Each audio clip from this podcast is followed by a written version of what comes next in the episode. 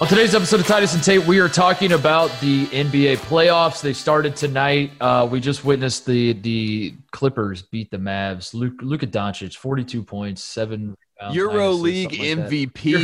They're screaming at us. They are saying, you guys are absolute idiots. Why would you never have thought that this would happen? We are eating crow right now, as they are saying in the college basketball ranks. But we're also very excited about basketball during the day. It feels like the NCAA tournament, but it is, of course, NBA playoff. Yeah, we're gonna talk about the action. It was fun just sitting on the couch all day watching meaningful basketball being played where guys were actually baseball was happening too. I mean, a lot of people, they enjoy when we talk about baseball. I'm watching a lot of baseball, Titus. I'm really enjoying it. Are you?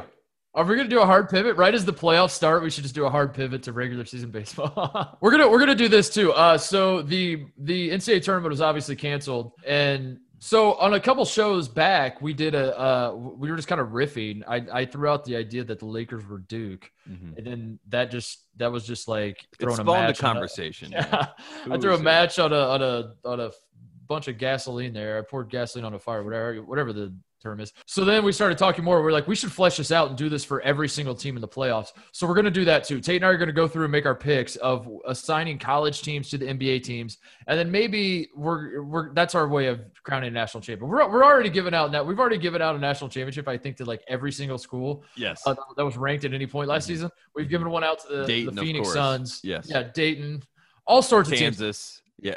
The list goes on. We're gonna try to do it this way as well and see if this one takes. We're just because it'll be fun. And also there's some NCAA updates that we have to get to because my God, the landscape. What is happening? It's all over the place. I can barely keep track of it. There's no way our listeners are keeping track of all this. No. So we got to hit these bullet points and inform the masses. We're going to get to all of it, but first, Woody Durham. He takes the timeout. They're out of timeout. Technical foul. Technical foul.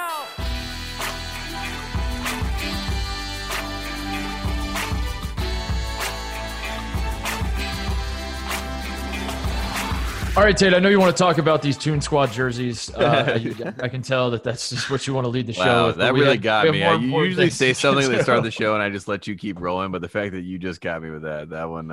I could just tell. You just had to look in your eye. You're like, please open the show with 30 minutes on the LeBron version of this. This is one of those times. Tate, the playoffs are starting. We got to stay on top of it. I got to plead the fifth officially. Maybe on the later. Record. Yeah, maybe one day. We'll save it for shout-outs and closeouts. Maybe we could talk about those. But we got basketball to get to.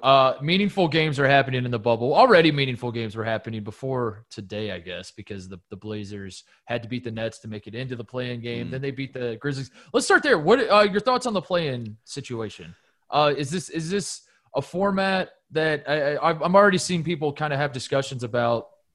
Is this going to be something that the NBA is going to say their names? Kevin O'Connor. Yeah. KOC comes out. He's like, we have to have a play-in game. We have to see this again. There were some people that were like, what do you mean? They already play 82 play-in games. How many more play-in games do we need? That is something that I find interesting. But the actual format for the bubble experience overall has just been a grand 5-star experience for the basketball viewer, I would say. So just we're kind of caught up in the moment, the euphoria of now. So it does sound great to have a play-in game. But like you said, if you have a normal, regular 82-game season, it seems a little pointless to me, but I like the play-in atmosphere. That's what we want. I think if there's another pandemic that forces the NBA to operate in a bubble, I think play-in games, we should do that. Lock it in. Like you said, we're all just kind of prisoners of the moment of like a basketball euphoria going on right now. And I think it is the circumstances of the bubble that lead to this because it does have a March Madness feel to it. Having basketball on all day today, we are on the West Coast. So for us, all the games tipped off at 10:30, which was wild to basically wake up, make some breakfast, have some coffee, take the dog on a walk. And then you like look at the clock and you're like, oh my God, basketball is going to tip off in like an hour or so. This is crazy. Time for lunch. Wow. Wow. I guess I'm just going to sit here all day and watch it. So with that, like the idea of having play-in games and just like as you've been absorbing all that's been going on the last few days, you're just like, give me more. Just keep it going. Push whatever it takes. Give me 5 play-in games. Give me like.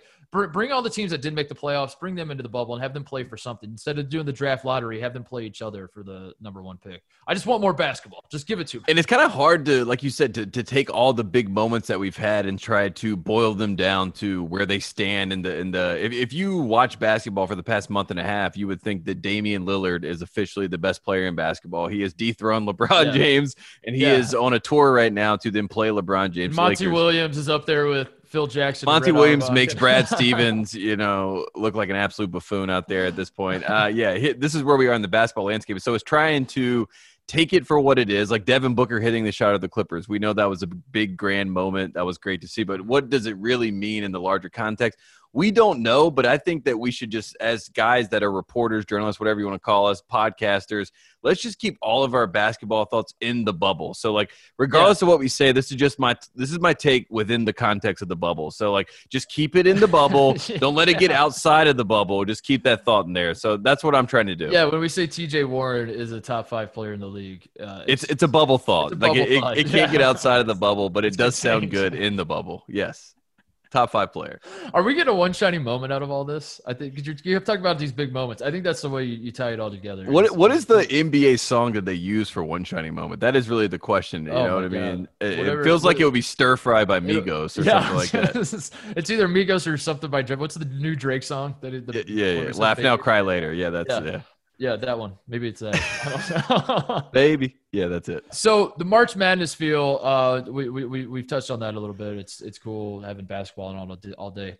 I will say, kind of want some staggered times, though. That was the one thing missing is, staggered tip times where, the first game ends, you flip it over, and it's already the middle of the third quarter on the next game.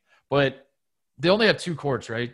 So that's kind of hard to do. And also there's only so many teams that are there. You can't just make you can't just keep churning these teams around and make them play, an insane schedule like that. But that was the thought that came to mind because you watch the Nuggets Jazz game. It's super exciting. And then as soon as you flip over to the Raptors Nets, it actually already started, but it was kind of over by the time you flipped it over. And I just thought man, it'd be so nice to bail on that. Cause if it's March Madness, if Raptors Nets is a booty game, all you have to do is wait 30 minutes, and then a new one's going to come. All of a sudden, it's a 5-12 game, and you're all right, I'm out of this one. Give me the new one. And we didn't have that. Cincinnati, New Mexico State is on. Let me get in that one. Yeah, perfect. Yeah. So that kind of sucked. But whatever. It's great. It's meaningful basketball. We're in a basketball euphoria. Let's talk about the game specifically. Is there one that you want to start with? Let's start with the first game of the day, which you said started for us in the morning, and it is basically. Mike Conley Jr., the news comes out. Mike Conley, friend of the program, he goes back home for the birth of his kid. Can I stop you right there? Doesn't just go back home. He goes back to Columbus, Ohio, which shout out to all the journalists. Flavortown, USA, for people that don't know. All the journalism people out there, all the reporters. I felt like they were saying Columbus a lot. They didn't need to necessarily. They could have just said Mike Conley's going home for the birth of his son. But I saw he's going home to Columbus, Ohio. Yeah. I feel like there's something about that market. They're doubling down to remind people we will not change the name. It is not Flavortown. It is Columbus. Anyway, back to Nuggets Jazz. The Donovan Mitchell game, 57 points. This is the third highest scoring output in playoff history. Was that surprising to you? Yes, absolutely. It kind of is, right? And again, this goes into where are we, right? We're in the bubble. So this is when you're in the conversation with an Elgin Baylor or with a Michael Jordan, and those are the two guys in front of you, and everyone is saying, wow, this was a Michael Jordan-like performance, comparing it to the 1986 Celtics performance that Jordan had against Bird and that Celtics, dynasty team. Also lost that game. And also not in a bubble. So it's, where is the context?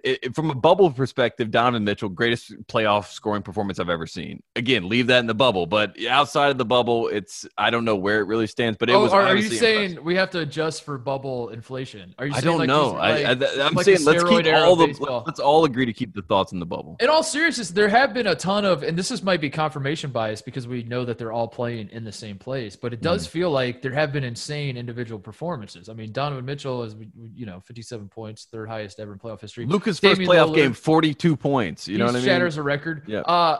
And I wonder, is there something about the stuff we were theorizing leading into it, which was not having a crowd. It's just raw basketball. There's no distractions really. But then also the sight lines are better, are suited for shooters and all that kind of stuff. Do you think there's something to that, or do you think it's just confirmation bias that it's just we're just noticing? Every time a guy goes nuts in the bubble because we're there, it's all in the same court, and it's because you could probably pick any random stretch of 1 week of regular season basketball in the NBA, and James Harden probably scored 63, and Damian Lillard hit one from the logo, and you know what I mean. But because it's all happened in the same place, it sort of feels like, whoa, what's going on in that bubble? I always like to think about it as like, if we went to Wilt Chamberlain, obviously we can't do that, but if we went to him and we showed him, you know, the stat that they show for Damian Lillard, which is like, he's the first player since Wilt Chamberlain to have 3 games or more over 60 points in the same season. You know, if we went to Wilt and we showed him the highlights where it's like, this game in January, this game, the start of February, then this game on a neutral court in the bubble, I think he would have some questions about that third game. You know what I mean? It's like, wait a second, what happened here? It seems like maybe an asterisk moment, but it doesn't mean to demean what actually happened. But yes, it's a shooter's gym, sure, whatever you want to call it. It's been great for the players to get a feel and get a rhythm. But Donovan Mitchell has 2 starters not playing in this game. Joe Ingles has 19 points. That was the next highest scorer behind 57 points. He was basically trying to carry Utah to a win single-handedly by himself. That's why it was so similar to Jordan. And he got it to overtime. And honestly, when Gobert blocked Jokic on that final drive, I got a piece of it, and they were celebrating. It felt like the Jazz were celebrating the fact that they got into overtime. And that was pretty much what it was. Denver overwhelmed them from there. If they felt like it was like hockey rules where if you go to overtime, you get a point or something. If you go to overtime, you get the 2 or 3. I don't remember how the hockey rules work, but yeah, like there's – no, that's not how it works. You lose, you get nothing and like it. Jamal Murray went nuts. That was fun. Yes. He hasn't really been playing much in the bubble, and to see him go off was fantastic. To get the Kentucky-Louisville rivalry that everyone's been waiting for. Everyone's been waiting for it. Yeah. And as is tradition, the Kentucky guy ultimately ends up ahead. Is this the series of all the games that happened today? Is this the series you're most looking forward to? Because to me, going into it, I do not like the Jazz. And I say that as I preface it with, like, I watched a lot of Jazz this year because I got the league pass to watch Mike, and I thought this was his last go round basically at having a title shot. And they have the recipe for a team that can make a run. You know what I mean? Like, I mean, the defensive player of the year, Rudy Gobert, they have Donovan Mitchell. They have a real point guard, Mike Conley. Mike's playing the best basketball he's been playing. Yeah, I just felt like in the bubble, I don't know. Taking it all into account, if you asked me going into the playoffs, do I feel like the Jazz have a chance to do anything really? I would tell you no.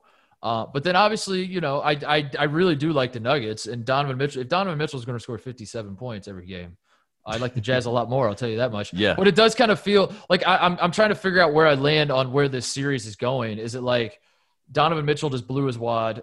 We don't know when Conley's coming back. Bogdanovich is out. Is that it? Is it like he threw his first? Is this like the J.R. Smith not knowing the clock situation? Now LeBron just punched the wall and broke his hand, and now it's going to be a sweep and that's going to be the end of that. Like, we had our shot, we blew it, it's over. Or is the visceral reaction to this is like, oh my God, if every game is like this, the series is going to be absolutely insane. This is going to be the best series of the first round. Donovan Mitchell made me believe that he single-handedly, I mean, Dwayne Wade said it. He was like, he is like a young D Wade. And I could see a little bit of that. I could see the fact that he refuses to lose. All that bullshit that we talk about that you need to have, you know, in a player. Donovan Mitchell somehow has been able to conjure all that up and create some magic. I think the one thing the Jazz have going for them is that NBA Twitter wants Rudy Gobert to continue playing. So then that way, every time he does anything on the court, you can tweet. Kind of ironic that Rudy Gobert made the pass. Remember that? He was the guy... If you remember, he was the guy who kind of got coronavirus first and is the reason we're in the bubble. So it's kind of ironic now that he's now the guy who dunked that ball right there. And you're like, oh, that's a good point. Didn't think about it that way. Look, for people that are digging this up, I tweeted that when he scored the first points of the bubble. I was like, I know you did. You and 10 million people. Everybody. And then they kept doing it every time he did anything. They're like, how ironic that Rudy Gobert would tie his shoe. 22 years, Vince Carter spent in this league, and let's just go ahead and throw it to a highlight clip right now. Vince Carter. No, I'm kidding. That's where it felt like. Yeah, everyone wants to be a part of it. Can I say to Jokic, love him? Maybe don't love him. Really, really like him. Definitely a Jokic fan. The Larry Bird comparisons. I just want to say Jokic gets a little sloppy out there, Tate. I have to point this out that Jokic had a great game. What did you finish with? Like 29 and 10, something like that. Yeah, he had good stat. He does get a little sloppy with the ball, and the reason I want to point that out is Larry Bird would never. You wouldn't catch Larry Bird. Pistol Pete would never. Yeah, Larry Bird would not turn the ball over, and we were talking about it not too long ago when Popovich brought it up. You asked me how I felt about Jokic being compared to the legend. And I was like, you know, I get it. It's fine. Like, Jokic is good. And I feel like Jokic has the talent to rise to that level. It's anytime someone gets compared to Larry Bird, I immediately put my guard up and I'm like, now hang on a second. But Jokic, I think after consideration, his talent is deserving of such. But I just wanted to point out that Larry Bird would not turn the ball over in such a way that Jokic does, where he gets sloppy with it sometimes. And I don't know. So I'm gonna have to keep my eye on that. We need to value possession a little more. Yeah, let's value possessions, and it's also like let's keep going back again. We're in the bubble. In the context of the bubble, maybe he is Larry Bird within a bubble context, which brings to another player of the same ilk, the same position, Kevin Durant. Michael Porter Jr., a mystery on this show and a player that we've discussed ad nauseum. In this game, he keeps getting – every time – he pulls up one time and hits a three, and everyone's like, this reminds me of Kevin Durant. Play the clip. And then the clip comes on, and Kevin Durant pulls up this one time and hits a three, and I think it happens to be the LeBron three hit in the finals, like one of the biggest shots ever. Yeah. And it's Michael Porter Jr. doing this in the first playoff game of his career. He hits the three. And from then on out, the rest of the game, they're like, and Doris Burke even said, like, I don't want to upset, Kevin Durant, but this guy reminds me of Kevin Durant. And Titus, I watched him play defense. If I'm Kevin Durant, I'm upset. Yeah. I'm upset. I know Kevin Durant's not known for his defense, but I'm just like chill on that. Yeah, so Jazz Nuggets, I'm more of a believer in the Jazz now. Obviously, I mean, like, I'm not saying anything groundbreaking here. Like, of course, you'd probably believe more now that Donovan Mitchell is balling out. But, like, part of me thinks that the Nuggets, I still think the Nuggets are a much better team. I don't know. And I say that lovingly, Jazz fans. Like, I say that as a guy who I want the Jazz to win. I do. I want Mike Conley to win a championship. I just don't feel it. It just doesn't feel right. So, yeah, anyway. Yeah. Bowl. We need more bowl. And we need less Michael Porter Jr. being compared to Kevin Durant. That's the last thing I can say on that. So, you just want to go in order the next game? Raptors, Nets. I have no thoughts. It was like the kudos to the Nets for making it semi-competitive. They cut it to what, like 9? Did it ever get down closer to that? I don't remember. It got down to 9 going into the fourth quarter, and that was when we had the what's happening or the Nets coming back, and then the Raptors just kind of geared up, and it was gone. Just like it's that. Fred VanVleet, 30 and 11. I love that the Raptors can do this with guys. I love that OG Anunoby is great now, that Siakam came out of nowhere, that we're still waiting for Matt Thomas in his playoff game. We're only one game in, but Matt Thomas is going to show he's going to go off. We all know it. We all know it. Yeah, everyone's waiting. It's coming. Yes. It's coming. Yes. But I love that the Raptors I really, really like the Raptors. I just want to say that. I want to go on record as saying I think the Raptors are the best team in the Eastern Conference, and I think they're going to go back to the NBA Finals, and no one wants to acknowledge it. No one really seems to want to talk about it. Maybe it's because they're the Canadian team, but it really is staggering that a team won the title last year, is arguably better this year, is playing really, really well, and like they won't even be mentioned as like the favorite. Yeah, I mean they set their own franchise record with points in this game. Like you said, they came out like gangbusters, and VanVleet after the game he basically said this whole year we've had less pressure because we won a title, and then we came into this game trying to see if we could match the intensity of last year. He was like, that might have been the best playoff game we played together as a team. Yeah. Whenever I see the stats of Fred VanVleet, I mean, it's one thing to watch the guy. They did the family intro, and his family was so cute, and everyone's like very excited, and they it was like this great sweet moment. Kyle Lowry with his kids, that was great. This man was 8 for 10 from 3, and as someone that's playing against that has to be the most infuriating thing in the world, because it does not seem it's so. Everything that he does is so clinical, and and it just seems easy, and he seems like he constantly makes the right play, that it would almost be nauseating. And playing against that Raptors team, they're all making the right play. And, in fact, when an OG Anunoby or a Siakam or someone gets a little loose like you were talking about with turnovers or whatever it may be, it kind of seems like they have a central core of, like, let's lock in. Kyle Lowry, let's get everything together. Let's get the pace back in order. Let's kind of set – like when the game got down to 9, they're like, all right, we see what's happening here. They're making their run. Let's lock in. It's a championship team, to say the least, and they have so much camaraderie. They play out in Santa Monica all the time with each other. They all are familiar with each other, and they all have a point to be proven, which is Kawhi is not our team. Yeah. And I find that fascinating because it gives them a different – reason to make a run. They're the defending champs, but they have a chip on their shoulder. Be that as it may, all the nice things I just said about the Raptors, please relegate this series to NBA TV. Put it on NBA TV. Get it out of the net. Get it. Just throw that shit in the that needs to be the 10:30 a.m. games. Like, I'm not going to watch another second of Nets Raptors, I don't think, in this series. It's going to be a sweep. Congrats to the Nets for giving the Blazers a good game. You had your moment in the sun. Caris LeVert, he played well today. He had 15 to 15. He wasn't scoring particularly well, but he had 15 assists. All that's cool. But I'm done with this series. Let's get it out of my face. The Nets are done. The Nets are done. I mean, they want to go home. They play hard as a team, but you can see it. I mean, they're just overmatched in this series, and it's the perfect 1-8. It's what a 1-8 should be. It's why LeBron's upset. He's like, that's 1-8 I want. I want to play the Nets. Yeah, go back to the East. Adam? He's like, Adam, I thought we were gonna do the seedings top 16 teams. Yeah, top 16, and we do cross conference. What the hell happened to that? Let's move on to Celtics Sixers. I need you to explain to me you're famously a 76ers fan. You believe in the Philadelphia 76ers. The more I watch the Sixers play basketball, the more frustrated I get. I really, really like Al Horford as a player. Mm-hmm. I like Korkmaz. I've enjoyed watching Al Horford's career. I see the value in having and wanting to have Al Horford on your team.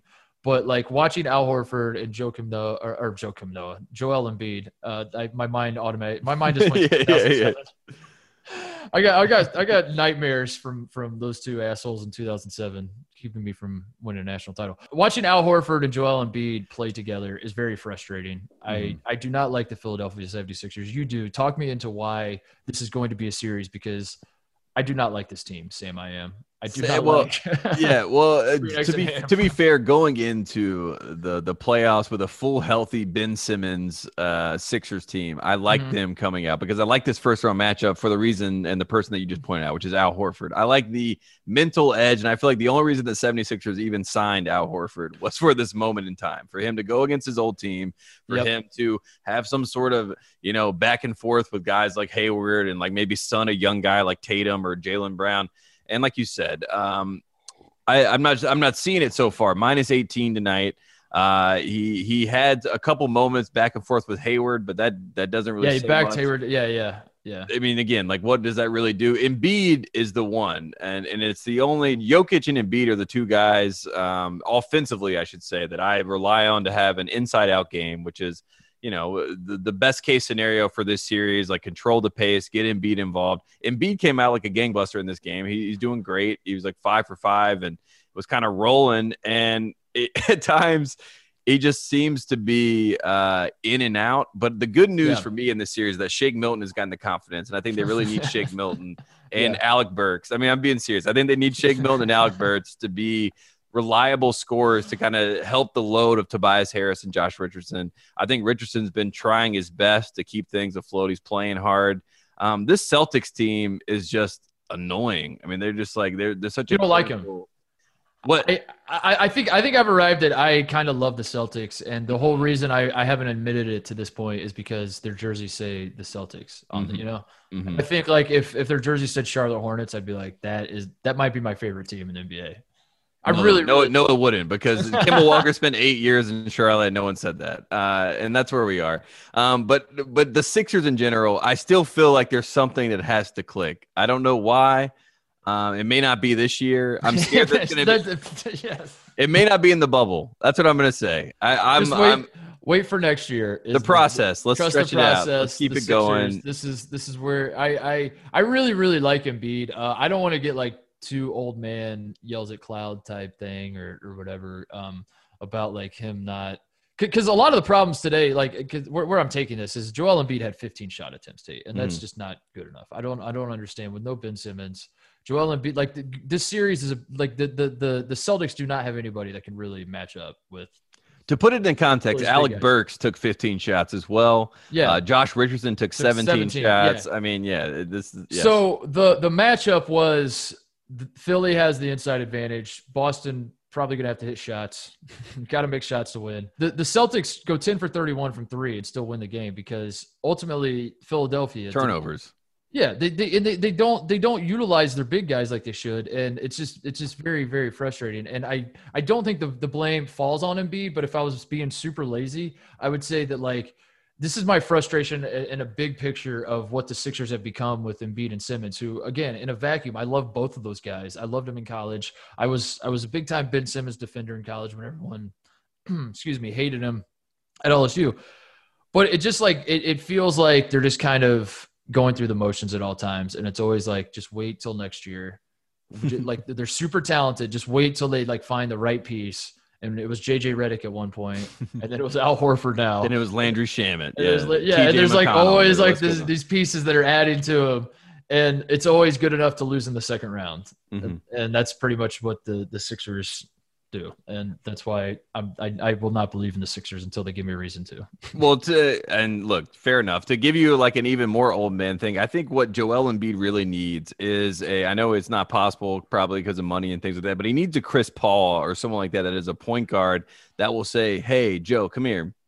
If you stand and set a pick on the three-point line one more time right here, and don't go down and just post up whatever this guy, Daniel Theis, whatever his name is. I just go post him up every single time until he stops you. Like at one time, he just did this little swim move and took him to the baseline, threw it on a dunk. And the next possession, it was set up perfectly for the same thing at the top of the key. And then he decided to take a three.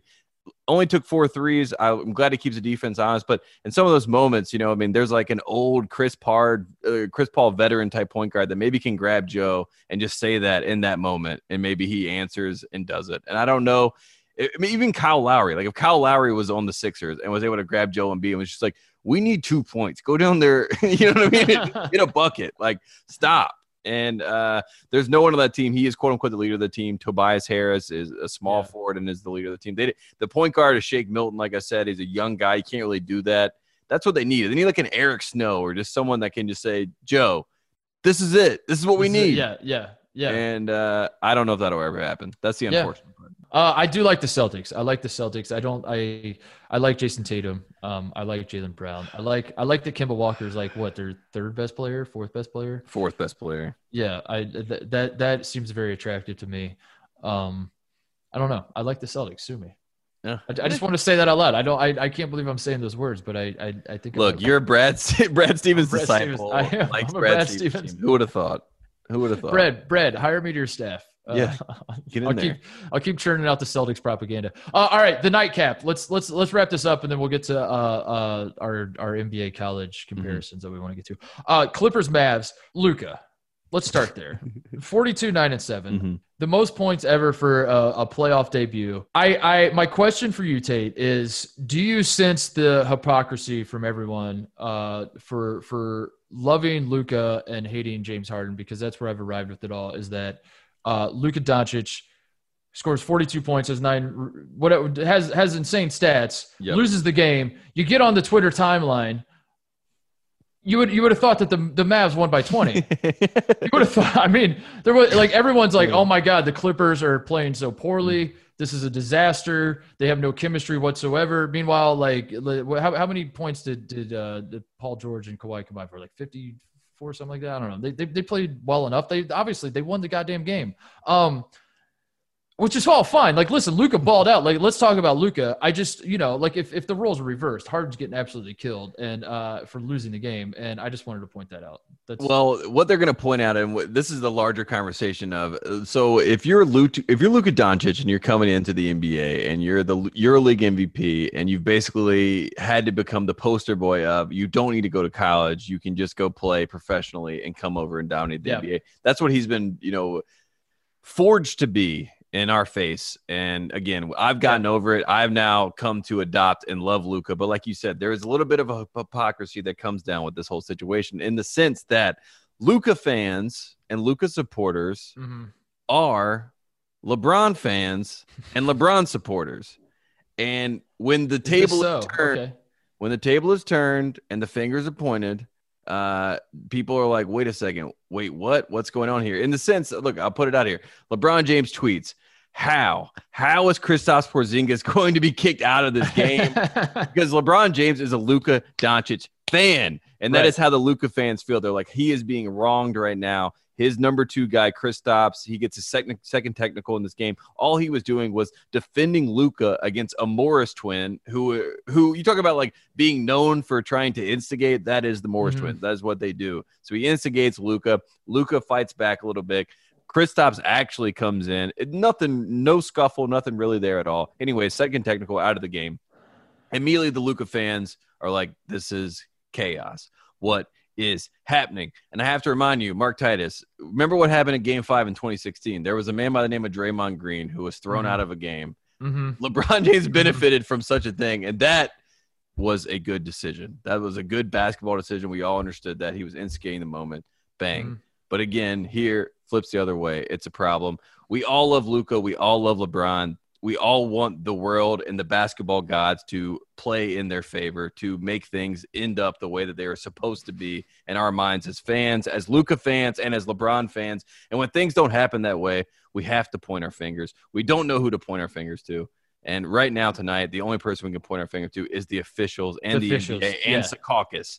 Secaucus. That is the so – that, that okay. Yes. All right, well, I can buy into that. I can buy into that, that you blame the refs, so don't kill Luka for losing that game. Because if Don't kill refs, Luka. Yeah, no, yeah. I'm telling you, that's – I don't want to kill Luka at all. I just, you know, as a guy who's fallen in love with you're as a LeBron fan, you don't know what to do right now because you're like, I should blame Luka, but I based on – I'm not blaming Luka. Honestly, it's just maybe selection bias. I don't know what the bias would be called, confirmation, whatever the bias is. I feel like the Mavs lose every time I watch them. And every time I watch them, Luka balls out. And it's just becoming like obviously they don't lose every time, but at the same time, they kind of do lose a lot. Like, why are they, if they're so good, why are they a 7 seed? And it just becomes like kind of bizarre because the way the Mavs are talked about and Luka's talked about, you would think that they like could win the title this year. I mean, I saw our guy Tom Habistro says this series is going to 7 games. He thinks that the Clippers and the Mavs are going to 7 games. And my view is like the feeling I get is that this is going to go to 5. This is going to be a 5-game series. The Clippers are going to win in 5 games. And every single one of those 5 games is going to be entertaining as hell and is going to come down to the wire. And the Mavs are going to forget what the score is and just keep like chucking up threes and not playing defense, which is fine. And I'm not killing them because the Mavs are like the team that you just like want to watch. You just want to throw on and watch it and enjoy the game. It's kind of like the Warriors were in like 2012, like 2013. Yeah, they are 100% the number one team that like, if you don't care who wins either game and you just want to watch a good basketball game, you just want to be entertained. You're turning on the Mavs, whoever the Mavs are playing. Like that's who you want to watch. But I swear to God, they lose every single game I watch. And I'm just like, at any point, are we going to talk about that? Or is it just like another great game from Luka? I don't know.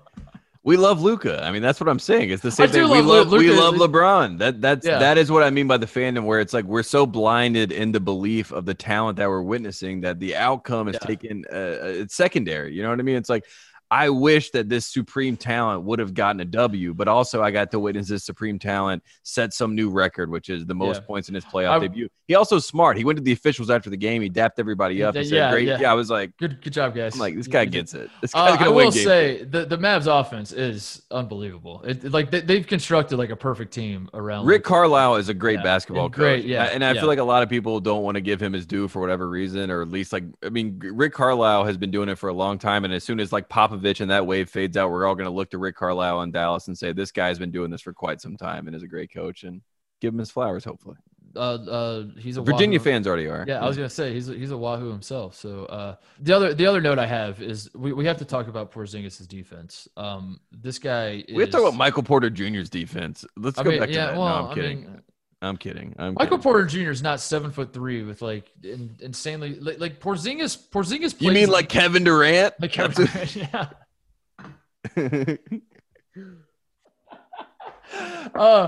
Porziņģis, because when Porziņģis gets ejected, then they interview Doc. What was it in between the third and fourth quarter? They did. They interviewed Mark Jackson and Van Gundy were great with that. They're like, how would you feel if one of the best players gets kicked out? They're like, I feel pretty good about it. Yeah. And Doc said he wasn't happy that Porziņģis got kicked out. Whether Doc just wants he thought it was a bad call. Whether I saw Rosillo pointed out that Doc has said before that he doesn't like some of the best players on the other team being out, whether it's injury, ejection, whatever, because then he feels like his team might relax a little bit and feel like they can take their foot off the gas because Porziņģis is out, whatever. I read it initially. I swear to God, the way I read it when Doc was like, I wish Porziņģis is back out there.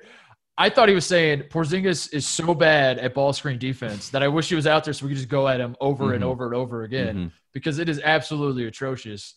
This guy, Porziņģis plays defense like – he plays defense like he's never been coached before in his life, and he's just trying to like mimic other people playing defense. Yeah, it's like it's a ballet act more than like he doesn't know how to close out to a shooter, but he's watched enough basketball to see that like that's a thing you do when a guy shoots it. He's kind of run out there. So he's like, I guess I run out. Well, how do I do it? Do I run out and put my hand up like this? Okay, I'll do that. It is unbelievable. It is so frustrating because he's 7'3", and like there is a world where he's never going to be a great defender just because, like, I mean, we're already this far in his career. But, like, there is a world where the guy, I don't know, blocks a shot at some point. Like, no, I mean, seriously, there's a summer. The rim. Yeah, there's a summer where he has that come to whatever meeting where he says, hey, I want to be a rim protector, quote unquote. I feel like Kevin Durant did that when he went to the Warriors. He just decided that year he was going to be the quote unquote rim protector. Maybe that happens. But even if that were to happen, like you said, the instincts of being a defender, being able to time a jump, and like some of those little things that you have to do in sync to make yourself a good defender maybe so aren't quite there naturally. And to be quite honest with you, my favorite thing about the Mavs is that they look so under, like, manned. Like they look like they need help or other players. You know what I mean? So it kind of just seems like a chaotic underdog mentality where you're just like, man, I hope that Luka and this group of guys that they just put together, you know, the Bad News Bears, can figure this out because the ball's bouncing all over the place. So what's going to happen? And all of a sudden Tim Hardaway Jr. just pulls up and it goes in, or Seth Curry, whoever it may be, and we're all excited. But I think if I'm the Clippers, I'm just trying to keep Luka at bay as best as possible. Yeah. Maybe he has a 55-point game or whatever it is, and they win that one game, but we just deal with that. That is what it is. We'll play. Yeah, I mean, like I just must be misreading this series because I don't think the Mavs are. I think that much faith. They're going to make Luka. They're going to make the Clippers work harder than the Clippers want to in a 7-2 first-round matchup. Yes. I do think that. I mean, like.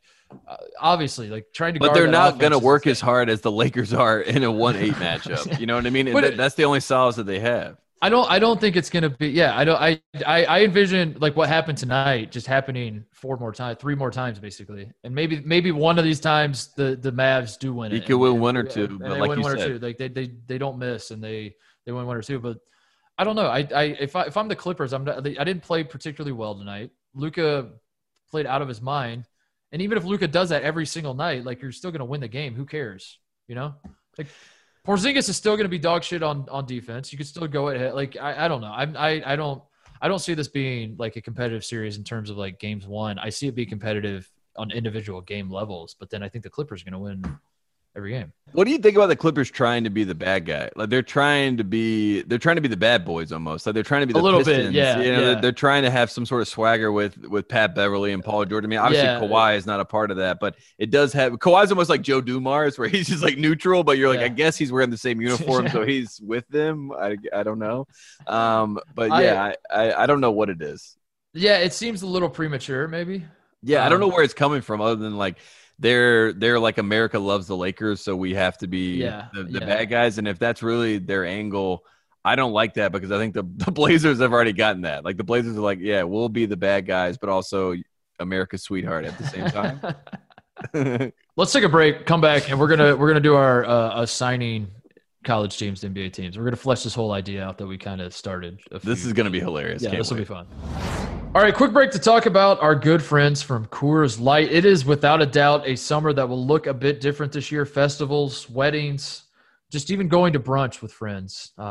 They all seem like a thing of the past. But just because our plans might change doesn't mean our summer is canceled. Coors Light wants to make it easier for you to chill this summer and give you a break from the stress and pressures of daily life. They certainly want me to do this, Tate. That's why they sent me a bunch of beer. I have been making my way through the beer. Coors, I don't, beggars can't be choosers, but if you have it in your heart, I could use some more beer. I've been going to the beach a lot lately. I throw in a sixer Coors. I sit there, I stare at the horizon. One of my favorite things to do at the beach is to stare at old men staring at the horizon and just like thinking like, that guy has it figured out, you know? So that's what I've been doing a lot. I stop staring at the horizon myself and I stare at the old men staring at the horizon. I'm like, I want to be that guy someday. Anyway, drinking a lot of Coors as I'm doing it. I'm a big-time Coors Light guy. I cannot get enough. Thank you to Coors. Coors Light is mountain cold refreshment. It is made to chill. And it is brewed with a 3-step cold process, cold lagered, cold filtered, and cold packaged. So it's actually made to chill. The mountains and the sunglasses both turn blue in the limited edition summer cans. Born in the Rocky Mountains of Colorado in 1978, Coors Light is refreshing. It is crisp, and it is only 102 calories. So when you need to reset this summer, reach for a beer that's made to chill. And you can also have Coors Light delivered by going to get.CoorsLight.com and finding local delivery options near you. Celebrate responsibly. Coors Brewing Company, Golden, Colorado. We're also brought to you by Whoop. Whoop is a fitness wearable that provides personalized insights on the performance of your sleep, how recovered you are, and how much stress you put on your body throughout the day from both your workouts and the normal stressors of life. Tate, I've been talking about Whoop for a while. I still wear my Whoop strap. I'm still doing the thing, which I, as I've explained many times over, the benefit of it is it basically tells you how hard to push yourself. I will say, though, it's interesting that we have Coors and Whoop back-to-back because – a little bit at odds with each other. Like the Whoop, the Whoop thing is tracking how much I'm drinking. Coors is sending me these beers. I'm smashing the beers. So I'm trying to like find the perfect balance, but Whoop is great for that. Cause Whoop gives you the score. It's like, hey, you don't have to be a hero today. Don't go out there and try to run a marathon and kill yourself. Here's all we need from you today. We need a 9.3 effort. That's what we need today. And it gives you the number and you wake up and you're like, all right, I'm going to give it a 9.3 today. And that's why I love using Whoop. Whoop is offering 15% off when you use the code Titus at checkout. Go to whoop.com, WHOOP.com, and enter the code Titus to save 15%. Sleep better. The sleep stuff's amazing, by the way. I kind of glossed over that. It's unbelievable waking up and knowing how much juice you got in the tank. Recover faster and train smarter with Whoop today. All right, Tate, let's dive into this. The premise is this. March Madness was canceled. We need to assign college teams to the NBA playoff teams so we can determine a national champion this way. We've already determined national champions God knows how many ways at this point. But I don't know. I enjoyed this exercise because we started doing it just riffing out of – I just mentioned the Lakers were Duke, and then we just kind of did a riff and kind of threw out some other comparisons. And then we thought we should flesh this all the way out. But then we kind of had some disagreements, so we decided to do our own list. And having our own list, by the way, I just realized we're going to have two different national champions that come from the exercise. It's great. So this is all part of the process of crowning 4,000 national champions for the 2020 NCAA tournament. Our goal is to continue to keep naming people so that everyone at the end of the day can look back to 2020 and say, it was a terrible year, but we did win the national championship. Yes, and that's enough hope for the future. Positive vibes only. Everybody's happy because everyone won the national title. All right. So let's I'm going to structure it. Let's go by seeding of the NBA teams. Yep. And we'll start in the West. So we'll do the West one seed, which is the Lakers, then the East one seed, et cetera, et cetera. So we start with the Lakers. My pick for the Lakers is Duke. Self-explanatory. I don't really need it, and it's so self-explanatory. I don't think I'm going to say anything else. That's it. Mm-hmm. The Lakers are Duke, and if you don't get why, then you should watch more basketball. I mean, it's a no-brainer.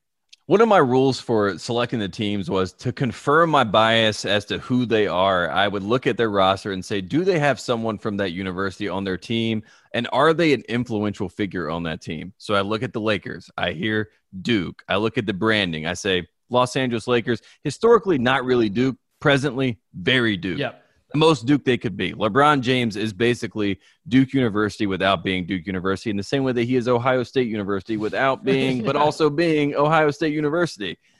It's Ohio State football, Duke basketball, I think. Exactly. So that makes a lot of sense. And then you look at the roster, you go down, construct it. You're like, all right, where are the Duke guys? Danny Green. All right, this is hurting what I'm thinking about. But also, Danny Green sold himself out to Chip England. Duke guy, went to the Spurs. All right, Duke checks the box. Give it there. Bang. Quinn Cook. The face of the 2015 national champions, you think it's the one-and-done Dukies, but it's really Coach K's old formula of let's have a point guard like Quinn Cook take us to a national championship, similar to what Nolan Smith did and John Shire and those guys. Mm-hmm. Quinn Cook checks the box. Duke, Lakers, boom, I agree, let's go. Yeah, that one was a no-brainer. Oh, we should – you mentioned your ground rules, by the way. I guess we should lay out the framework for this. What was your overall approach to this? My overall approach was basically – let's look at what is historically the answer, and then let's see if historically matches up with presently. Yeah. And if there is some sort of conflicting report, then let's go to the roster itself and then try to figure out play style or player to determine if that is the college of choice. So the Blazers are going to be Weber State. No, the Blazers. We'll get to it. Mine is just a case-by-case basis, and it makes no difference. That's basically what I'm saying as well. It's all over the place. That's just sort of my brain. So sometimes I'm historical. Sometimes I'm like this past team. Sometimes it makes no sense whatsoever. But anyway, so we'll have fun with it. The Bucks. So the one seed in the East, the Bucks. I am sticking with my Texas Tech pick that I threw out a couple shows ago. I think it fits because it's a small market. It's like the Lubbock, Milwaukee thing. Like you see guys are transferring to Lubbock or recruits are choosing to go to Texas Tech, and you see other fan bases say, why would anybody want to go play there? And it's like, because they got a good thing going. That's why they want to play for Chris Beard is Giannis, basically. He's the new hot thing that everybody wants to be with. Yep, that's what the transfers are saying in the portal. Mac McClung. They play great defense, but they still haven't got over the hump and won. Obviously, Texas Tech went to the last national title game we saw. They lose in overtime to Virginia Tech. They almost had it, but they haven't got over the hump. They haven't actually won it yet, but everyone's like, just give it a little time. If they can keep what they got going right now, it's just a matter of time until they break through. That's my pick, Texas. I like that. And, Texas Tech is a great pick. And when you think about, the past 3 years, 4 years, something like that, that would be Texas Tech. For me, I was looking more historical, and I was trying to figure out play style and also fit and what I think they're going to do as far as the chances and the odds. And the way that I looked at it was basically they're North Carolina, and you're upset. Oh. You're shocked right now because you're like, I thought you told me that the Sixers or North Carolina, but I was trying to finagle what they would be and what the Bucks are. I feel like we're in this weeds period from maybe 2013 to 2017 for North Carolina, where there's a lot of pieces that people kind of like, some of the pieces you'll hear like a name of, Chris Middleton, like a Justin Jackson. You're like, I kind of like him, but he's not good enough to win the title. Right. And then you kind of go down the list of those guys, and they're sort of a fit here, which kind of basically maybe lean on the Bucks, which I think that the Duke needed someone on the other side in the East. That's what it is. They're Carolina. So basically, Titus, to sum it all up, I say all that to say that basically the Bucks, for me, I needed someone to represent North Carolina personally that I could pull for in the East. And yeah, well, I picked Marvin Williams' team because if Duke's going to be the one seed on the other side, North Carolina's going to be the one seed on the other. You know what I mean? This is just fair. This is the East versus the West. So you picked a one seed. See, but to me, that would be they're perfect. They're perfectly Kansas because that's a Final Four matchup. You know what I mean? I'm talking about an NBA final. I feel like you should have made the Clippers North Carolina. Perfect. So you could have had the Lakers and Clippers LA. Beautiful. Well, let's go do the Clippers. That's the next one on the list. You said they're Kansas. I have them as Kansas as well. Another one of those deals. It just makes total sense to me. And feels self-explanatory. I'll flesh it out a little more. The Clippers are the best. If Ken Pom existed for the NBA, I would guess that the Clippers would be number one. And I admittedly don't really have data to back that up, but it just feels like it. It feels the way people talk about them. They're just like, they are the team. They have the right balance. They have two great wings. Paul George. They were saying it tonight during the game. Paul George. In any given night in the playoffs, Paul George could be the best player on the court, and it'll happen many times throughout this playoffs. And he's the second best player on this team. It just feels very, very Kansas that is what Kansas is every single year. Is that Kansas? The prototypical Kansas season is like they're 31-3 entering the tournament, and they're a one seed, and they won the Big 12, and they won the Big 12 tournament, and now we're going to see what round they're exactly. Is it gonna be the second round, or they're gonna make it to the Final Four and lose? And that is how I feel about the Clippers. They are by the book the best team, but there are questions about whether that matters. Exactly. That matters. Yeah, and it to put it in context, to me, this Clippers team is like Kansas of 2018, where they have all this talent. In fact, if you watch the Clippers team show up to the game and they do their fit picks, it looks like a Kansas team. You know what I mean? Where there's just all the characters line up, all the players fit to certain roles. They have all the talent in the world. They all there's certain stories like a Lou Will story that could be like a LeGerald Vick story where it's kind of there's something maybe going on here, but they're also going to figure it out because Doc Rivers in the same way that Bill Self, he's just kind of like a straight shooter. He's a player's coach, quote unquote. And the DeAndre Jordan very situation, Kansas situation. That's a Billy Preston. That's a Kansas situation for sure. That's the Billy Preston, the DeAndre Jordan mystery.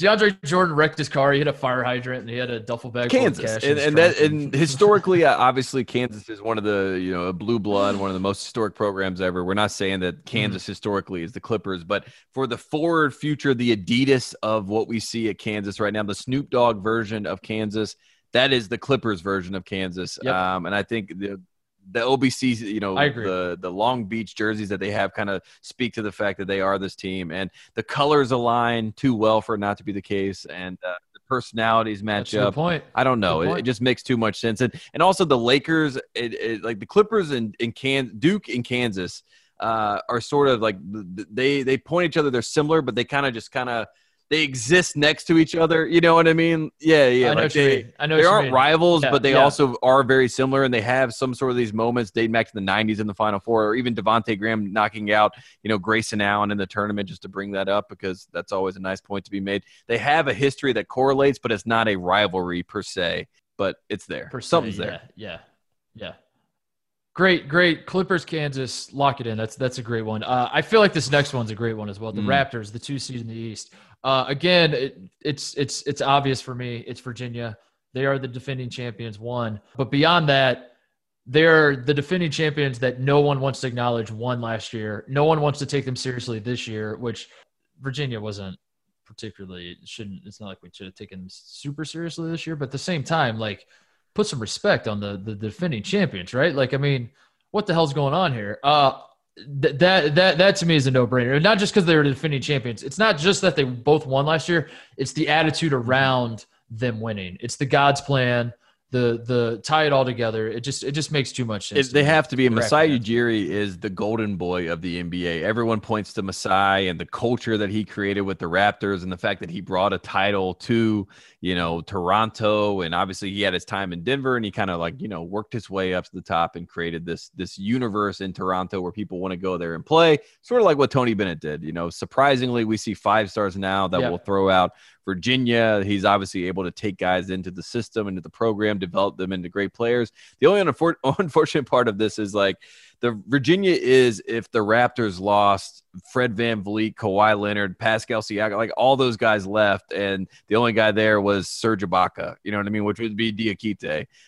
That's the only unfortunate part with the comparison as far as, like, what we have now. Virginia VanVleet. Yeah, I guess. Yeah, that's a good one. Yeah, that makes sense. That's the only unfortunate part, but the culture is what we're talking about. The Raptors have the new culture.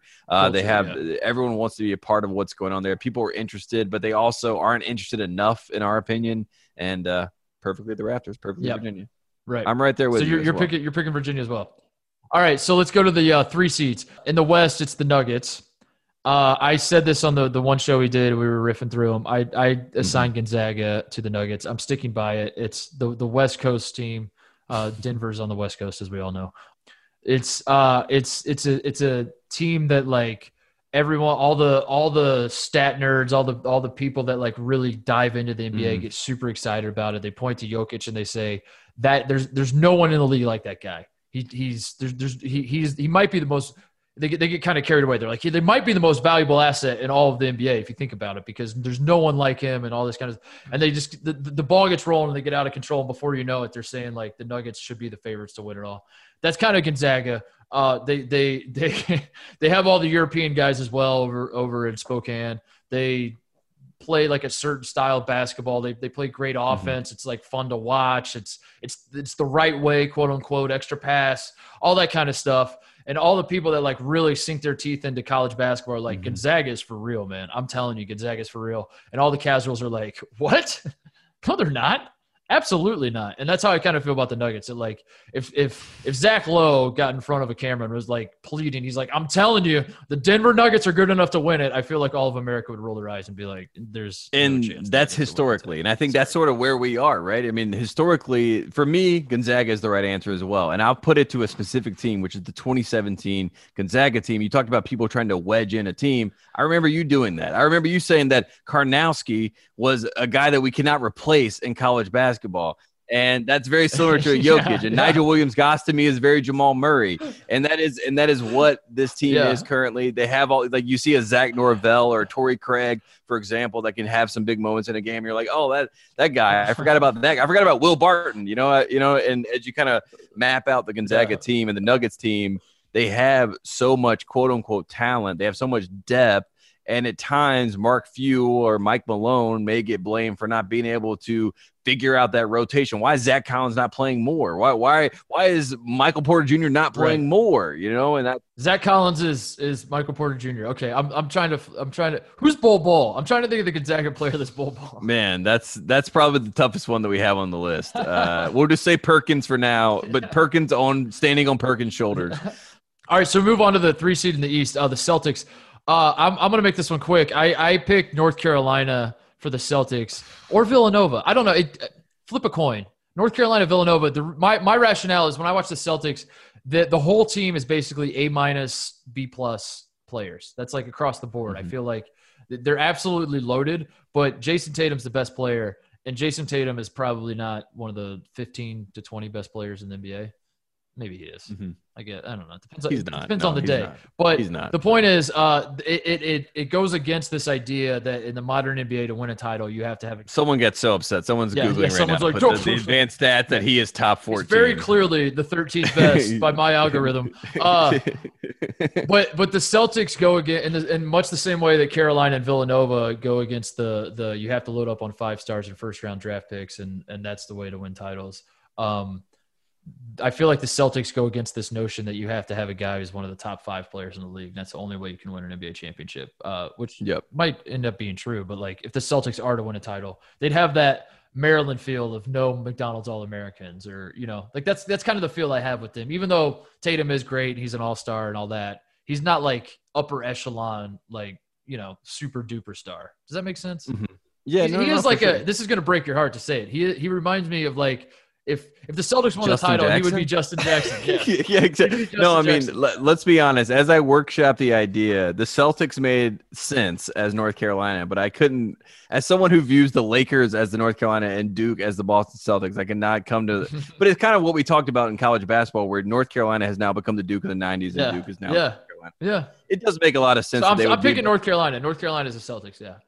North Carolina's a great pick. For me, the Celtics, there was 2 options here. And once I took North Carolina out of the equation, I fought between 2 teams. One of them, the coach is involved and one of the top players. And the other one, it just always felt like a certain fit. But I saved that one for another team. So my pick is Butler. The Butler Bulldogs, because I feel like they have no shot, yet somehow they're gonna get a shot, and I don't know how else to put it. What if Gordon Hayward in Game 7 of the Finals hits a half-court shot at the buzzer to win the title, and Brad and Gordon get their moment? What if that's the destiny? If it's a Boston Celtics Lakers final and it's a Game 7 and Gordon Hayward hits a half-court shot, let me just tell you, 2020 is a wrap. The world is over. I am getting out of here. But I say all that to say Butler makes the most sense for me. Brad Stevens, the underdog, like you said, we have no 5 stars. We are figuring it out. We are growing into a team. Jason Tatum is Gordon Hayward in the situation where he is becoming a star. Right before our very eyes, Shelvin Mack is, I don't know, a mix. He's a mix between Kemba and Marcus Smart, because Kemba's kind of like not even at that level to be the Shelvin Mack of this team right now. Matt Howard. I don't know who Jaylen Brown. Yeah, Matt Howard is definitely we know who he is. Daniel Theis or whatever. And then Nora. I mean, you got all the pieces as you go. I love that Gordon Hayward is not Gordon Hayward. No, he's not Gordon Hayward. Absolutely not Gordon Hayward. But Butler and Brad Stevens, we're never gonna get that reunion again. So I feel like in this time, in this place, in this space, let's just connect. All right, I like it. All right, let's go back to the West. The Rockets are next on the list. My pick is Creighton. It's for this reason: unstoppable offense. Mm-hmm. Great regular season team. Totally fun to watch. Pour in points in a hurry. You catch them on the right night, you're like, oh my God, they're going to shatter records for my mind goes back to the Ethan Raga game at Villanova, and you're just like, mm-hmm. Is Creighton the greatest basketball team ever assembled? If they make shots, it's unbelievable. That's how I feel about the Rockets is when Harden gets going and Russ and the rest, and they're jacking up threes and they're making shots. It's fantastic. But then historically, something goes wrong in the postseason, mm-hmm. and it all comes crumbling down. And for that reason, after a pattern of this happening year after year after year after year, the collective America has collectively decided we're out on this team. I'm not going to believe in them anymore. And that's kind of the Creighton Rock. I feel like the sentiment is the same for Creighton and the Rockets. Creighton's a good pick. For me, it's another team that, like you said, they would get there in these moments and they never deliver, yet there's so much hype around it. And, in fact, I was kind of in between two programs. The two programs I was in between was Arizona State and UCLA, and obviously because of Russell Westbrook and James Harden. And then I put those together, and the algorithm came out and it said, you are Arizona, coached by Sean Miller, which is you're going to get there. You're going to get to a place that everyone thinks that you're supposed to be. And you have the talent. Everything checks out. You're going to do it. Is this the year? America kind of hates you and doesn't want you to do it, but they still think maybe this could be the year. Mm-hmm. Yet there will be disappointment, and there is lingering disappointment on the other side of every Arizona situation dating back to 2011.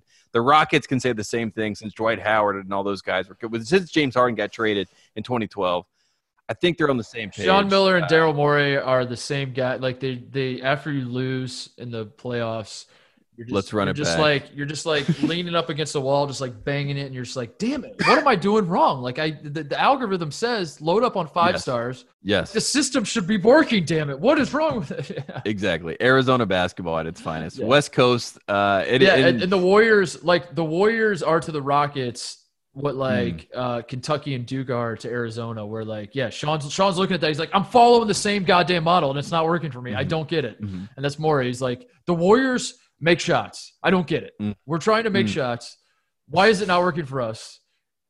What am I missing? Yeah, facts. That's a good one. That's it. I like that. I like that pick. All right, so moving on to the Pacers. My pick for the Pacers is Michigan State, and here's why. This kind of loose. So this one isn't this isn't a great comparison, but here's my rationale. Michigan State has the highest floor. I feel like Michigan State has the highest floor. Maybe Kansas does, but Michigan State has a very high floor every single season where Michigan State is going to compete. Michigan State will compete for the Big Ten title in some way, even if they finish fifth ultimately, which they don't do that too often, but they're always going to be around there. They're always going to be reckoned with. Every time the calendar turns to March, you're always a little bit all right, let's keep an eye on these guys. What's going on, Mr. March? Yeah. But they're never good enough to win at all. I mean, obviously they did in 2000, but I'm talking about the post-2000 run, the Big Ten drought here. Michigan State every single year, they're good enough to grab your attention, not good enough to ultimately win it. That is the Indiana Pacers. They've had one top 10 pick in the last 20-something years because every single year they're good enough to make the playoffs and lose in the second round, and they're good enough to kind of mix it up. They're good enough to beat anybody on any given night, but they're not good enough to win it all themselves. That's how I arrived there. And then, funny enough, in 2000, they're in the finals. You know what I mean? They are there. They could have won the final. You know where the 2000 national championship was? Indianapolis. Comes full circle. Come on, that could have been the moment. Yeah, that could have. That all checks out. I definitely see what you're saying. And there. And the Pacers, to flip it on its other head, the Pacers as a franchise, the final knife was stabbed into their heart at the Malice in the Palace in Detroit and Michigan. Mm-hmm. And they were when that happened and it blew up the one chance the Pacers actually had to win a title. Jermaine O'Neal. Yeah. All those guys. Wow. What a pick. Wow. Okay. Sorry. Great pick for a second. Well, you mentioned teams that are able to get there but never get over the hurdle, never able to win a championship, obviously not bringing up the fact that they did win a championship in the past, but it's too far gone. It's too far in the past. NC State, the Wolfpack. Okay. To me, TJ McConnell is Braxton Beverly. Okay. I can't tell the difference. TJ Warren is, to me, the greatest NC State player of this past decade. He is the best player in the bubble, the best scorer in the bubble, maybe the greatest player ever in the bubble. NC State and the Pacers, just like you said, they have – these moments in history where they go to the Eastern Conference Finals against LeBron's Heat's team. And everyone remembers those moments where it's the Pacers or it's NC State and they just beat UConn and Julius Hodges yelling at the crowd, I told y'all. And it kind of visually stays in your head, but on the other side of that moment of jubilation when they finally have a good win to go to a Game 7, that there is going to be a pitfall of despair on the other side where all of that hope and all of that excitement is going to be met with disappointment. And unfortunately, with the Indiana Pacers and with the NC State Wolfpack since 2000, that has been the case. We get you high. We have all the pieces. Kawhi Leonard and Paul George could be the two wings that are playing for the Pacers right now in an alternate universe, but instead they're in L.A. We don't get that. But they still have T.J. Warren, just like NC State has T.J. Warren, because regardless of all the bad things that happened, all the Brandon Ingrams, all the other, you know, Seventh Woods, all these people that you wanted to go there that didn't go there, you got T.J. Warren. T.J. Warren to John Walls. You got T.J. Warren. Be happy with T.J. Warren. How many times have you said the name T.J. Warren on this podcast? Holy T.J. Warren. Say it again. Pacers fans and NC State fans both will. Nate McMillan went to NC State. Oh, there it goes. Okay, the head coach of the Pacers. If you were to say your franchise, your program is not that great, it's overrated, or it's like you're just okay, you're not relevant. Say you're not relevant. NC State fans and Pacers fans will both be like get very, very passionate and start yelling explode. And they'll start pointing to like all these like moments in time where it's like, you know, what about this? What about this? What about this? And they don't realize as they're doing it, the fact that you're getting that worked up proves the point that you're not that relevant. Because if you said that to like a Duke fan, you're like, your program's not relevant. They'd be like, huh? And they wouldn't even like, they'd be like, what you're saying is nonsense. The fact that you fall, the Pacers fans and NC State fans both would fall into the trap of being like, yes, we are. And just get super worked up about it. And, they're worked up right now on Pack Pride that I call them the Pacers. They're like, we are the Bucks. Moving on, the Thunder. My pick for the Thunder was Wichita State, and here's why. That's a great pick. Small market. They had that one run like 7, 6, 7, 8 years ago that everyone remembers, and everyone remembers it so well that they don't realize that there really hasn't been like a run since then that is similar to that. I'm talking about the Thunder going to the 2012 finals and losing to the Heat. They went back to the conference finals a couple times, but the Thunder have not won a playoff series since KD left, since they took the Warriors to 7 games and then KD snaked his way to 2016, his way to the Bay Area. They've not won a playoff series since then.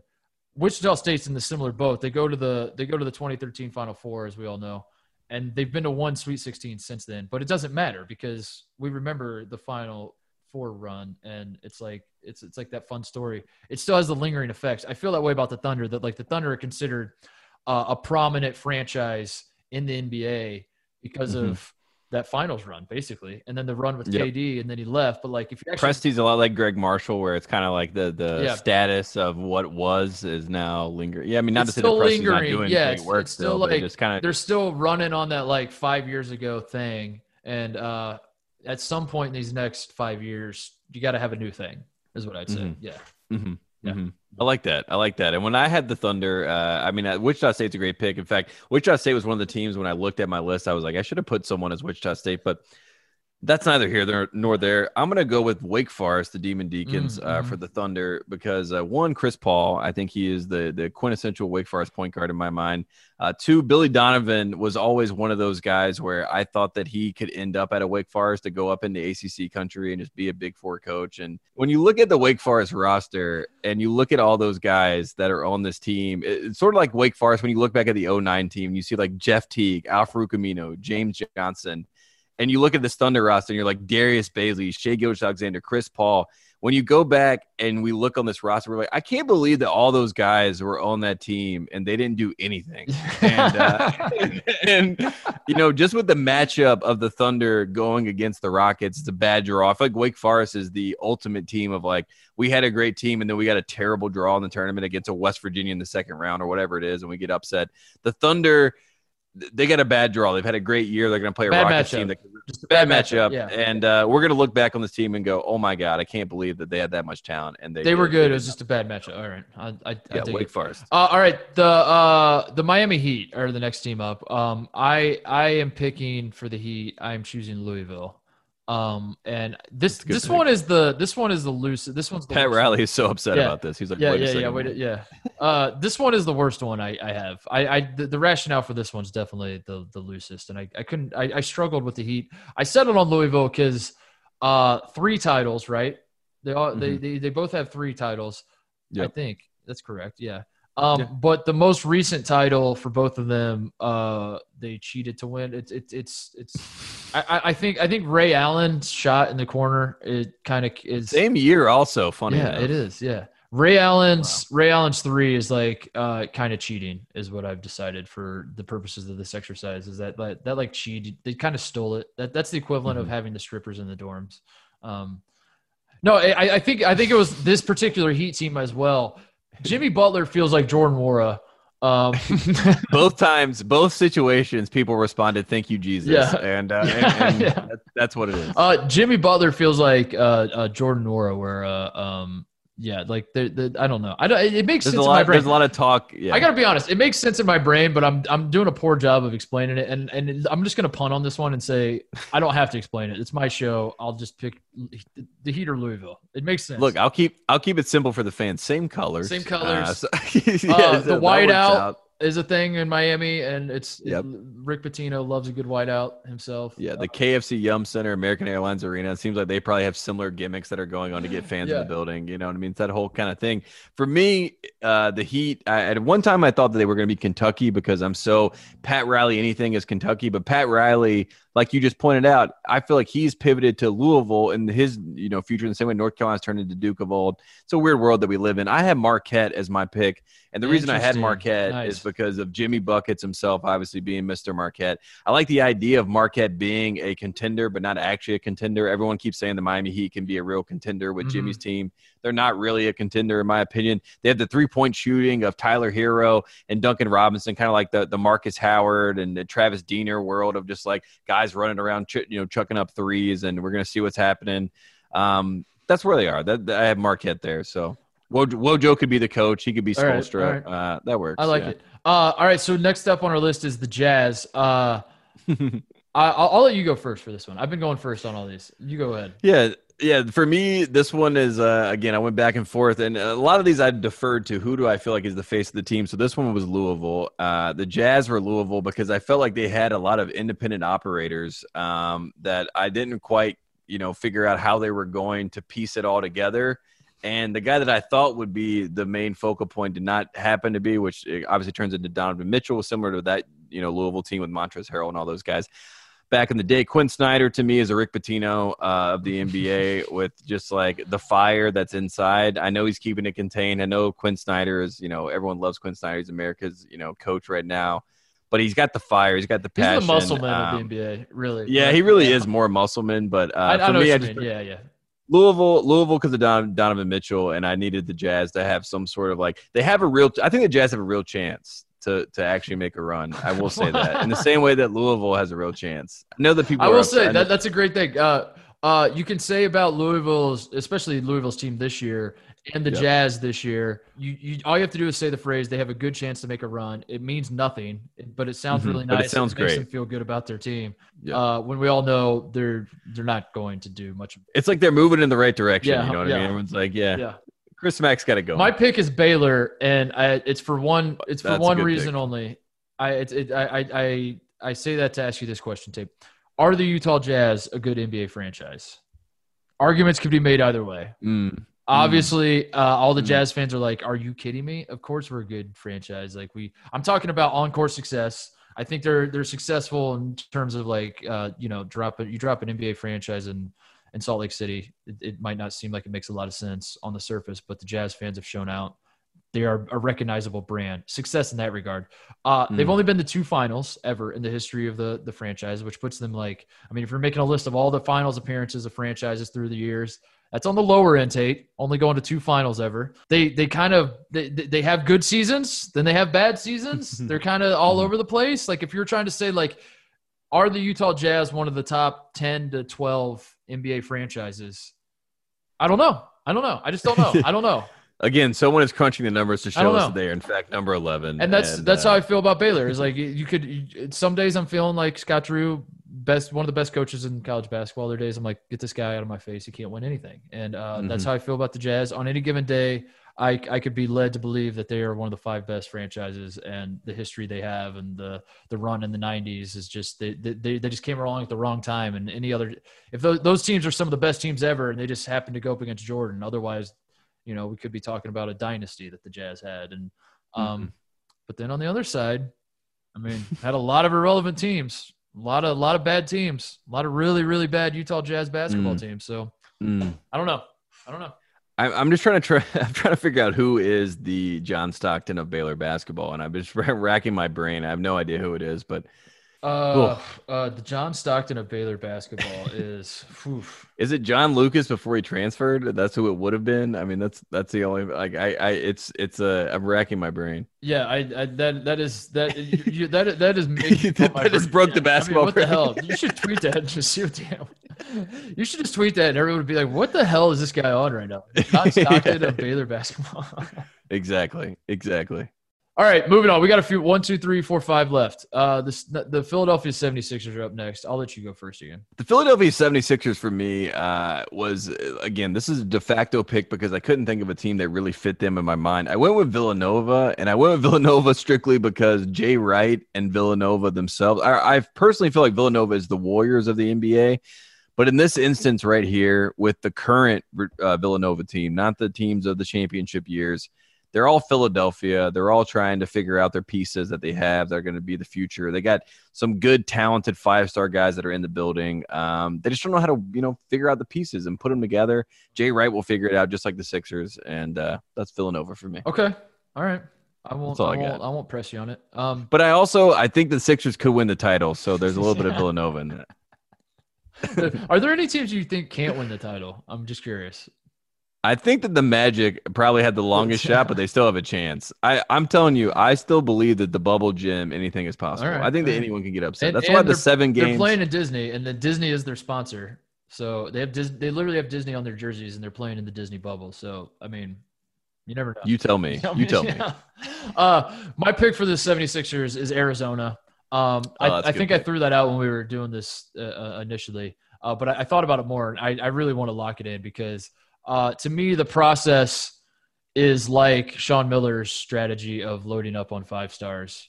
And I think that's basically what the process was. It's like load up on 5-star recruits, except for the NBA, load up on top draft picks, and then just let's see what happens. And then as it turns out, what happens is you don't go to the Final Four or the conference finals. The Sixers have not been to the conference finals since 2001. That's the only time they've been in my lifetime, when Allen Iverson stepped over Tyronn Lue in the game 1 of the finals. Yeah, it's a similar thing with Arizona. It's like surely at a certain point, if you just keep throwing 5 stars at the problem, it'll get fixed. But that's not how it works. And that's why the Philadelphia 76ers are the Arizona Wildcats in my mind. No, that's perfect. Yeah. That's perfect. And in fact, I want to change mine to make the Sixers UCLA because I feel like it's a very similar thing where it's like, let's just try to piece this thing together. Let's throw the 5 stars. Let's be West Coast. Let's use our history to our advantage. And then somehow it doesn't work at all. And people tend to forget what the history even is. Yeah. Like Julius Erving is Kareem. Yeah, exactly. But they don't know that they can't piece it together. Yeah. All right. All right. Well, we got 4 more now. We're on to the 7 seed. 7 seed in the West is your beloved Dallas Mavericks. State. What is your pick for the Mavericks? So my Mavericks pick is it's an Indiana pick, and it would be Indiana because it would basically be it's an Indiana State pick, and then I'm going to boil down why it's a specific school in Indiana. So first it's Indiana because I'm like, all right, it's Luka, it's Rick Carlisle, it's Mark Cuban, it's Porzingis, it's Indiana. Like, what I mean? I'm saying it without saying it. Like all those names I'm throwing in there, that's Indiana basketball to me. They got the history that we're trying to lean on to figure it out, but we don't really know. But then we need the modern guy that's like the answer in crunch time to get a lot of big buckets, to carry a team, to get everyone on his side, just like Luka. It's Purdue. It's Carson Edwards. And the Mavericks are Purdue in the sense that like everyone wants to talk about them, the pieces, the Caleb Swanigan's that they have, the Nojo Easterns that they have, like a Tim Hardaway Jr. But they're obviously not going to make – I believe any real noise at the end of the day. They're not going to make a Final Four. They're not going to win a title, as Bill Titus both knows, and that's where the Mavericks are. They're the third most relevant team in their own state. All of it checks out. Yeah, I like that. That's a great pick. Mavericks as Purdue. I stayed in the Midwest as well. I picked the Mavericks as Dayton. I stuck with that pick. And this one was specifically this past Dayton team. I think Luka is Obi Toppin. I think, as I said about the Mavs earlier, I think if you're trying to watch – Dayton to me this year was the team that if you want to watch a college basketball game, you don't care who wins. You just want to be entertained. Just put on the Dayton game, and you're going to be entertained. I promise you will be. That is the Dallas Mavericks. Don't really play a ton of defense either at Dayton didn't, but who cares? Defense is for losers. You know what's not for losers? Step back threes, going between your legs and dunking it, and all that other like Jaylen Brown step back, yeah. Jaylen Brown step back. Another one. So yeah, that one's pretty self-explanatory. The Mavericks are the most fun team in the NBA. Dayton was the most fun team in college basketball. So Dayton fans are gonna be mad though. They're like, why would you give us a 7 seed? Why can't we be the Lakers? Why can't we be the? Come on, Dayton. So we already gave you a national. You won the national. Yeah, we already won. We already gave you. Let it go. All right, the 7 seed in the East is the Brooklyn Nets. I'll make it really simple, and then I'll throw it to you. I picked Iowa State just because the Brooklyn Nets, as they are currently constructed, just seem like a school full of transfers. Iowa State has had in the last 10 years. I looked this up, not counting this summer, where they just got Jalen Coleman Lands transferred from DePaul. Started at Illinois, went to DePaul, grad transfer to Iowa State. Remember that name? Not counting him or like the guys they're bringing in this year. The past 10 years, they've had 25 transfers come to Iowa State. So that to me is the Brooklyn Nets, where it's just like you're just throwing a bunch of guys and bringing them in and throw them out there. Let's see what happens. Roll the balls out and let's see where we are. Iowa State. I'm going to keep it in the Big 12 as well. The Nets for me are Texas. They are the Shaka Smart coach Texas team. Jared Allen is the perfect example of the Texas center where it's like, I see all the potential in the world. Why won't this happen? Caris LeVert is a Kerwin Roach type player where you can have these amazing games where you're just like, is this guy the best guard in basketball? They used to call him Mini Durant when he was I remember when he was killing it in Michigan, people would call him Mini Durant. He was so there you go. First Durant comparisons. There you go. And that's where we are in this. This is the Texas team. This Jacque Vaughn is very Shaka Smart, where everyone's kind of like the wonderkind, where everyone wants to figure out what he's doing to make this whole thing work. And like we said, I mean, there is just kind of a hodgepodge of guys. Jared Allen went to Texas, so check the box. Texas, the Nets. I like it. Finally in the West, rounding out the West, we have the 8 seed Portland Blazers. I have them as the UConn Huskies. Wow. Are we in agreement on this? Yes. Damian Lillard is the Kemba Walker, Shabazz Napier. And then Shabazz Napier. Of course. This is a great pick. No brainer. This is great. This is great. And Carmelo could be on UConn. Like this is old Big East heads are exploding right now. Yeah. And CJ McCollum is like Jeremy Lamb, where he's like, hey, I'm pretty good too. Don't forget about me. We're like, shut up, Jeremy Lamb. Get out of the way. Stop it, Jeremy. Yeah, okay. Yeah, I mean, cool. Nurkic is Oriaki. Yeah, I mean, it's perfect. It's perfect. Yeah. In fact, when I was going through this, I had the Celtics originally as my UConn, and I was like, Kemba Walker is not Kemba Walker. Damian Lillard is Kemba Walker. That was my favorite part of this whole thing was comparing college versions to NBA versions and saying that so-and-so is not so-and-so. Yep. That's a great exercise. All right, let's round it up. Final pick, the Orlando Magic. Who would have thought our last team? This is the dumbest explanation on the entire list, but again, it makes sense to me. I picked USC, and here's why. If you asked me at any point during the season, is USC going to make the tournament? I'd be like, of course. They have a pretty good team this year. And then you'd follow it up. You'd be like, what do you like about their team? And I'd be like, I got to go. I got to go. I was like, I'll be honest. I think I've watched one USC game all year. I think I just know that they're going to get like a 9 or a 10 or an 11 seed and lose in the first round. And that's just – I know they're good enough to make it, but that's all I really needed to know. So I just kind of like bailed on the whole thing. That's how I feel about the Magic. You asked me to name the Magic starting five, I will just pretend like my microphone got muted. And, yeah, like I watched – I don't even think I watched a full Orlando Magic game all season this year. Well, that's fine to admit that to the world because for me, the Magic are the Memphis Tigers. And I'll tell you this, I did not watch any of Memphis, really, a full game. I mean, I watched some of Memphis, but not a full game. And you're talking about listing the top five. It's erroneous. And you know what I mean? Georgia Tech was my number 2 because Georgia Tech kind of has the same vibe where it's like there's an Iman Shumpert that's on their team where you're like, there's a guy down there that's really – rangy and a great scorer, but you don't really know who it is. But you look at their roster and there's like 15 guys that could be that guy. So you're kind of like, is it Jonathan Simmons this year? Like who is that guy? Is it Terrence Ross? I don't know.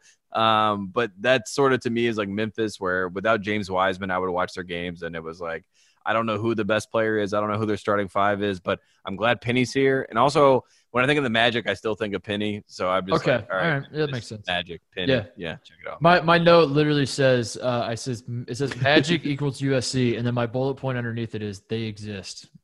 They do exist. They both exist. They're both like, I knew the Magic, in the same vein, like if you would have asked me, are the Magic having a good year? I would have been like, yeah, definitely. They're competing for a playoff spot. I know that they're good enough to be in the mix, but I know Aaron Gordon, and that's about all I know. Yeah, I'm not watching that bullshit. Yeah, exactly.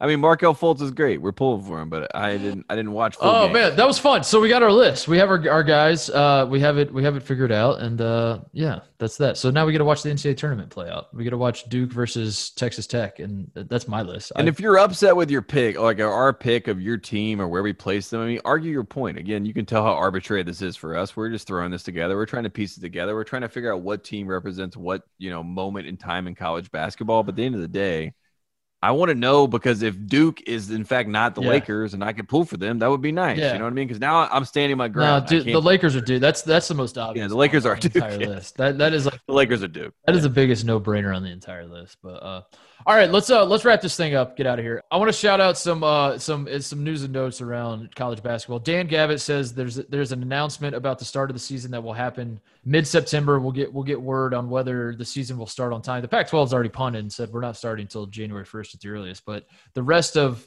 NCAA is going to put out we're going to have a better idea mid-September is what Dan Gavitt says. And there's nothing college basketball is better at than making an announcement about an upcoming announcement. And that's what we got today. And I was excited about that. So we have an announcement that an announcement is coming in mid-September. Which the announcement basically was like, stop asking us this question until mid-September, because then we'll have more of an answer. We'll have at least talked about it. And what will happen, Mark Titus, we will get to mid-September and they'll say, we got another announcement for you guys. Yeah. We're going to wait until December to reevaluate this. And then that reminds me of the report I saw that the ACC was meeting. The meeting is imminent and they're going to make their final decision on whether the football season will be played. I was like, how many finals? You said two finals? Yeah. Two finals, okay. In a world of soft verbal commitments and who signed their LOI, did you fax it in on time and all these types of things, that's the world we're in. Since I brought up the football thing, we have no idea what the hell's going on in the Big Ten. Justin Fields is doing a petition. There are reports that are conflicting reports. Some people are coming out saying that the Big Ten, like athletic directors and presidents, never actually voted on anything. I saw someone reported that, which the whole thing is an absolute mess. They're not going to have a season. Like you can't go back on it now, but I'm seeing people discussing that we might not be dead yet. And the season might be canceled, but it's not canceled. It's only one canceled. It's only one postponed. And whew, what a mess. What an absolute mess that is. It sounds like it just sounds like, Mark Titus, that we're going to get football at some level. And as much as I'm excited about basketball happening and getting a March and August, when there are football games happening and we're getting basketball games the next day, we're going to get an overload of sports, it feels like. And there's going to be a lot of bubbles or non-bubbles and a lot of conversations. And people will be coming to you and I for those answers. And we're going to do our best. But North Carolina, my school, my alma mater, they send people back to school. And it was such a chaotic situation that there were clusters of COVID in different Hinton James, Hojo, people know. I mean, Granville Towers, all these sorts of places. In fact, the Daily Tar Heel, the upstanding journalism, students that run that place, were able to put a headline, "This is a clusterfuck." So, I mean, that's where we are as far as like the final answers. No one really knows. All we know is that North Carolina, the students that were on campus are now going home a week into this. And that probably says a lot. In a cruel twist of irony, the only students that have to now stay on campus and actually go to the classes are the basketball players. That's what I had read that. The basketball. Yeah, it was honestly hilarious when the clustered tweets were coming out because every single response was targeted. I thought they didn't go to class. I was like, okay, these people are killing it. Speaking of by the way, let's go. But I'm not going to gloss over this. I read somewhere that the tuition was basically pulled out like right as soon as the tuition checked cashed. And then they pulled out. Again, I just told you about the Duke aspect of this. This sounds very Duke, but this is what happens when private universities, you know, just taint the water, and they make these public universities want to be private universities.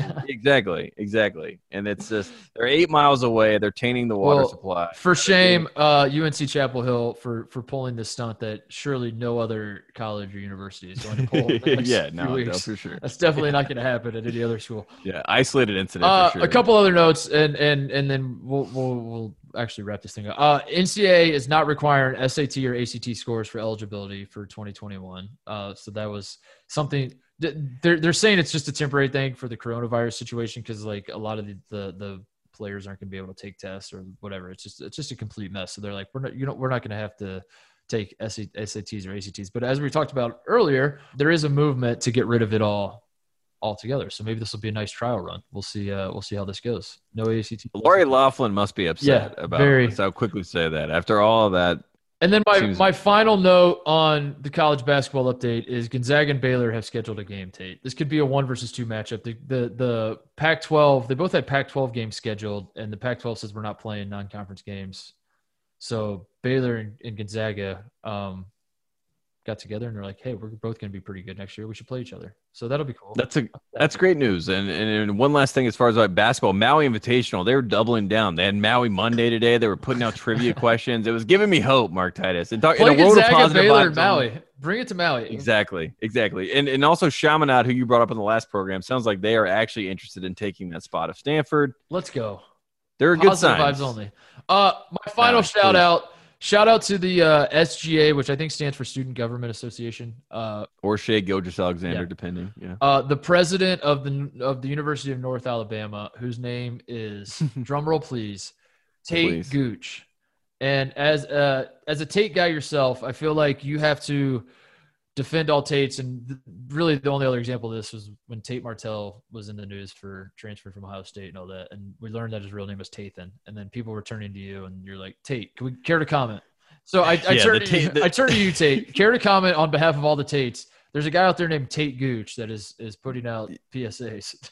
Yeah, I was gonna say, and the fact that my last two Tate situations are, you know, Tate Forcier transferring to Miami, as if I care about that. Tate Martell, and now, Tate Gooch, and he's also, I mean, he seems like a really nice guy. He gives a nice speech, but he's full Southern, you know what I mean? Yeah. And as someone who spent time in the full South in Henderson, North Carolina, I worked really hard to get rid of that slur and that slow, drawn out tone. So to hear it, you know what I mean? It almost just, as a Tate, I wanted to get in there and help him out.